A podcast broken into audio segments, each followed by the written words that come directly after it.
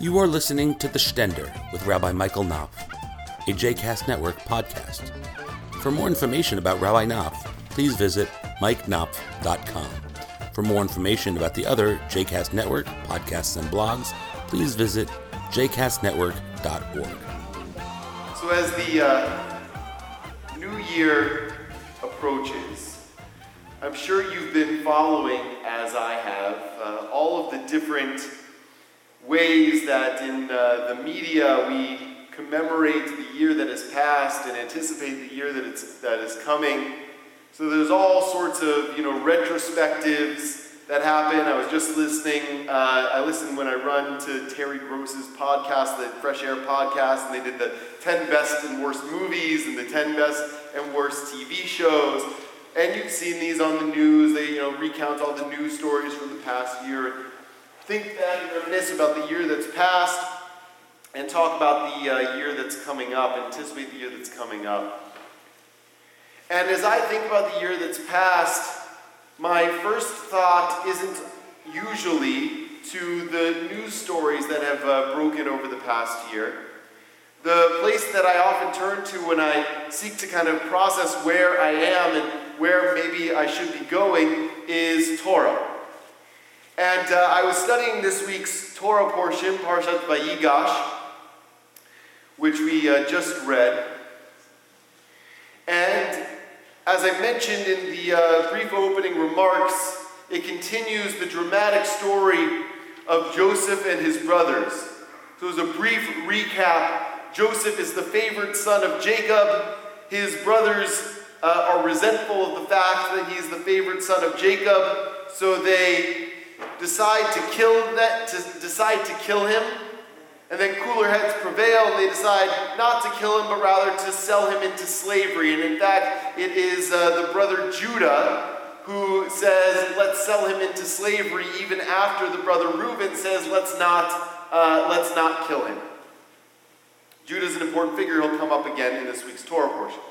So Joseph gets sold into slavery, gets sold down into Egypt. He ends up working for an aristocrat in Egypt named Potiphar. Potiphar's wife, Mrs. Potiphar, takes a liking to Joseph, and Joseph refuses her advances. But he hesitates. But he hesitates, but ultimately refuses her advances, which uh, upsets Mrs. Potiphar. So Mrs. Potiphar has it arranged so that Joseph gets thrown into prison. And while Joseph is in prison, he meets two important people who are also prisoners Pharaoh's chief baker and Pharaoh's chief wine steward. And the chief baker and chief wine steward, while they're in prison, have dreams that they have trouble interpreting and they keep them awake at night. And so they happen to become conversant with Joseph, and Joseph says, Maybe I can interpret your dreams for you. And so he interprets their dreams. And lo and behold, his interpretations are exactly right, and they come true. The, unfortunately for the uh, baker, his dream meant that he was going to be executed by Pharaoh, but fortunately for the wine steward, his dream meant that he was going to be reinstated to his position by Pharaoh. And when he goes back up to Pharaoh's palace, he promises Joseph that he would remember him to Pharaoh. He forgets him. Until Pharaoh himself has some dreams that need interpreting, and none of Pharaoh's advisors are able to interpret his dreams. And all of a sudden, the light bulb goes off in the wine steward's head says, I know a guy who's good at interpreting dreams. He's sitting in jail. So Pharaoh brings this Hebrew up, showers him, shaves him, gets him dressed in nice clothes, brings him to Pharaoh's palace, and says, Here are the dreams that I've been having. And Joseph correctly interprets the dreams, predicts that there will be seven years of plenty in Egypt, that will be followed by seven years of famine so severe that Egypt will forget that there were ever seven years of plenty. And the meaning of the dream, Joseph said, is to save up during the seven years of plenty so there will be enough food to go around during the seven years of famine. And that's precisely what happens.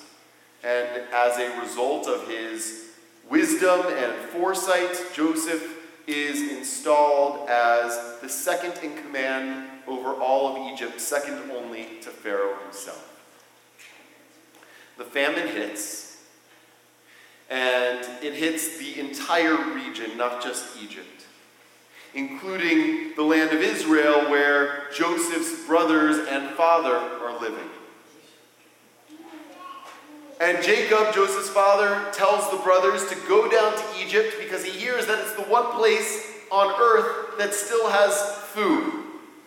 So he sends the brothers on a mission to Egypt to go and get food. And when they get there, the person that they're supposed to go see, the person in charge of food distribution is Joseph. Except for they don't know it's Joseph because he doesn't look like Joseph. He looks just like some Egyptian royal. But he knows it's his brothers.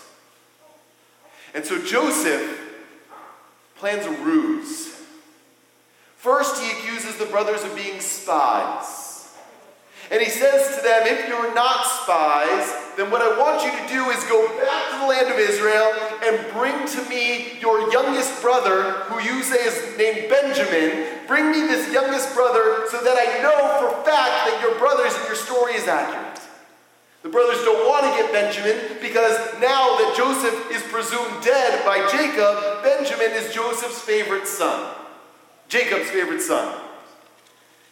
Jacob doesn't want to send Benjamin, but the brothers go back and say the only way he's going to give us the food and release our brother Shimon, who he's put in prison, is by bringing Benjamin. So they bring Benjamin. And finally, they bring Benjamin down to Egypt. And Joseph meets him and says, Now I know you're not spies, and I'm happy to give you the food.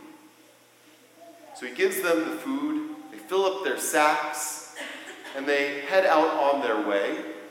But Joseph's ruse is not over. He places his royal silver goblet in Benjamin's bag. And as they're leaving Egypt, he has his guards stop the brothers on their way and say, Someone stole, said, Someone stole my silver goblet from my palace. And the brothers say, None of us are a thief. Feel free to search all of our bags, not knowing that Joseph had placed the goblet in Benjamin's bag. They search the bags, and lo and behold, they find the goblet in Benjamin's. And so Joseph has Benjamin put under arrest to languish in jail in Egypt left off last week. With the brothers anxious and confused about what to do, torn because they know that if they go back to their father without their brother Benjamin, their father might die of grief, having lost not only his first favorite son, but now his second one as well. So here's what happens in this week's Torah portion. This is why I had you guys think about the question of what was it that made Joseph ultimately reveal himself to his brothers. Because one brother steps up. Judah.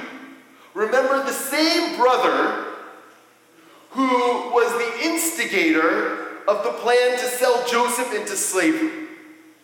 And Judah is the one who steps up and steps forward to this great and powerful ruler in Egypt and begs him for his brother Benjamin's life. And not only begs him for his brother Benjamin's life, but says to him, I will place myself in your prison in Benjamin's stead, just as long as we can send Benjamin back to his father in the land of Israel. Is an act of selflessness and brotherhood and of tshuva, of return, of repentance on Judah's behalf.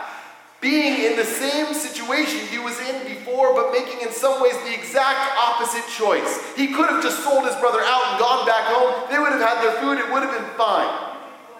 But Judah decides to step up and sacrifice, risk sacrificing himself in order to save his brother Benjamin. And he says this phrase, which is the phrase that ultimately makes Joseph break down in tears and reveal himself to his brothers. He says, Ich e'ele el avi v'hana'ar eineno iti. How can I go back up to my father and have the youth not with me? How can I go back up to my father without my little brother?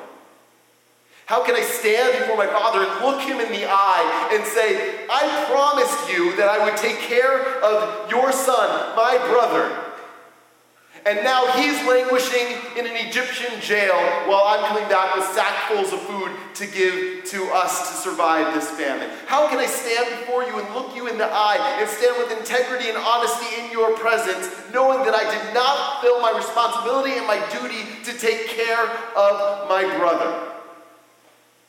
Whenever I, and that's what makes Joseph break down and reveal himself to his brothers. That act, that moment, that statement. And whenever I read in the Torah, because I never take Torah explicitly literally, it's not only telling a story or even a historical narrative, it's talking about us today. And so when I read a phrase like, How can I stand before my father without my young brother with me? I think of the metaphor system we have in Judaism. And in Judaism, when we use the word avi, father, who do we more often than not refer to? God, right? Avinu Malkeinu. God is our Father, our King. And so if you think about that passage, not only in its context, but also in our lives, how can I stand before my Father without my little brother? How can I stand before my Father knowing that I didn't fulfill my responsibility of taking care of my brother? we can also apply it to our context in our lives. How can we stand in the presence of God knowing that we are not fulfilling our responsibility of taking care of our little brother, our little sister? And in the Jewish tradition, we know that the circle of who is our brother and sister is a pretty expansive one. The book of Genesis has God create one human being alone and the Mishnah tells us God creates one human being alone in order to remind us that we all come from the same parent, and therefore we are all of us, all humanity, brothers and sisters. How can we stand before our Father without our brother or sister standing beside us? How can we, with integrity, stand in God's presence without our brother or sister standing beside us? And I think about that phrase as I think of the two police officers in New York who were just murdered in the name of a movement for racial equality and justice. And I say to myself, how can we stand before God without our brothers and our sisters who are police officers standing with us? And I say the same also of the instances in which people of color and minorities are unfairly targeted by the police, which we've seen happen over and over again this year. And I say to myself, how can we stand before our Father without our brother and sister with us? And I think of the thousands of people who are dying or at risk of Ebola in West Africa. And in many instances, the failure of the Western world to respond to the crisis in Africa, and I say, how can we stand before our Father without our brother or sister with us? And I think about the brutality, the creeping brutality, and the real brutality of ISIS in Iraq and Syria capturing journalists and targeting minorities and women. And I say, how can we stand before our Father without our brother and sister with us? And I think of the 200 schoolgirls who were kidnapped by Boko Haram in Nigeria, and I say, how can we stand before our Father without our brother or our sister with us? And I think of the 172 school children who were killed in Pakistan two weeks ago by Taliban militants for the crime of studying in school. And I say, how can we stand before our Father without our brother or sister with us? And I think of the I think of the struggle that we had over this summer in the land of Israel,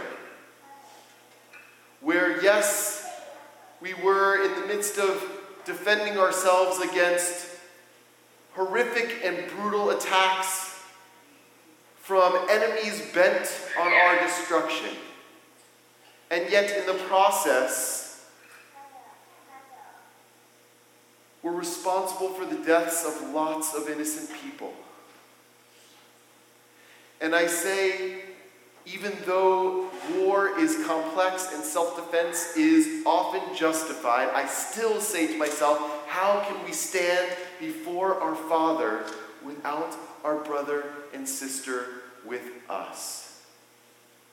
This has been an incredibly difficult and challenging year. You turn on the news and it is relentless of the crises and injustices and oppressions and wars that exist in the world, and in many ways, the callous response of so many of us of just going about our daily lives because, in the end, it's all white noise, talking heads in the background on 24 hour TV. And I say, in 2015, how can we stand before our Father without our brothers and sisters standing with us. I'm inspired by Temple Beth El because I've seen in this community our profound commitment to precisely that value, to precisely the value that Judah exemplifies when he stands up in the presence of Joseph. We had congregants this year who, of their own volition and own initiative, wrapped up the food that was left over from smachot, from bar mitzvahs, etc., and packed it up and brought it to the needy in Monroe Park. We had so much and so prevalent a participation among our congregation in our week with Caritas. This is an incredibly caring and compassionate community that cares about the needs of our brothers and sisters, even if they are not the brothers and sisters who are sitting in this room or are Jews or are in our immediate circle or vicinity or locale. This is a community that cares about the value, who asks ourselves, how can we stand before our Father without our brothers or sisters with us? And my prayer for 2015 is that our community here continues to exemplify that value, that our city of Richmond continues to exemplify that value, that it spreads to our nation, to our brothers and sisters in the land of Israel, and to all over the world. Because we are all of us brothers and sisters. And we cannot stand before our Father with integrity don't hold each other with us together. Shabbat Shalom.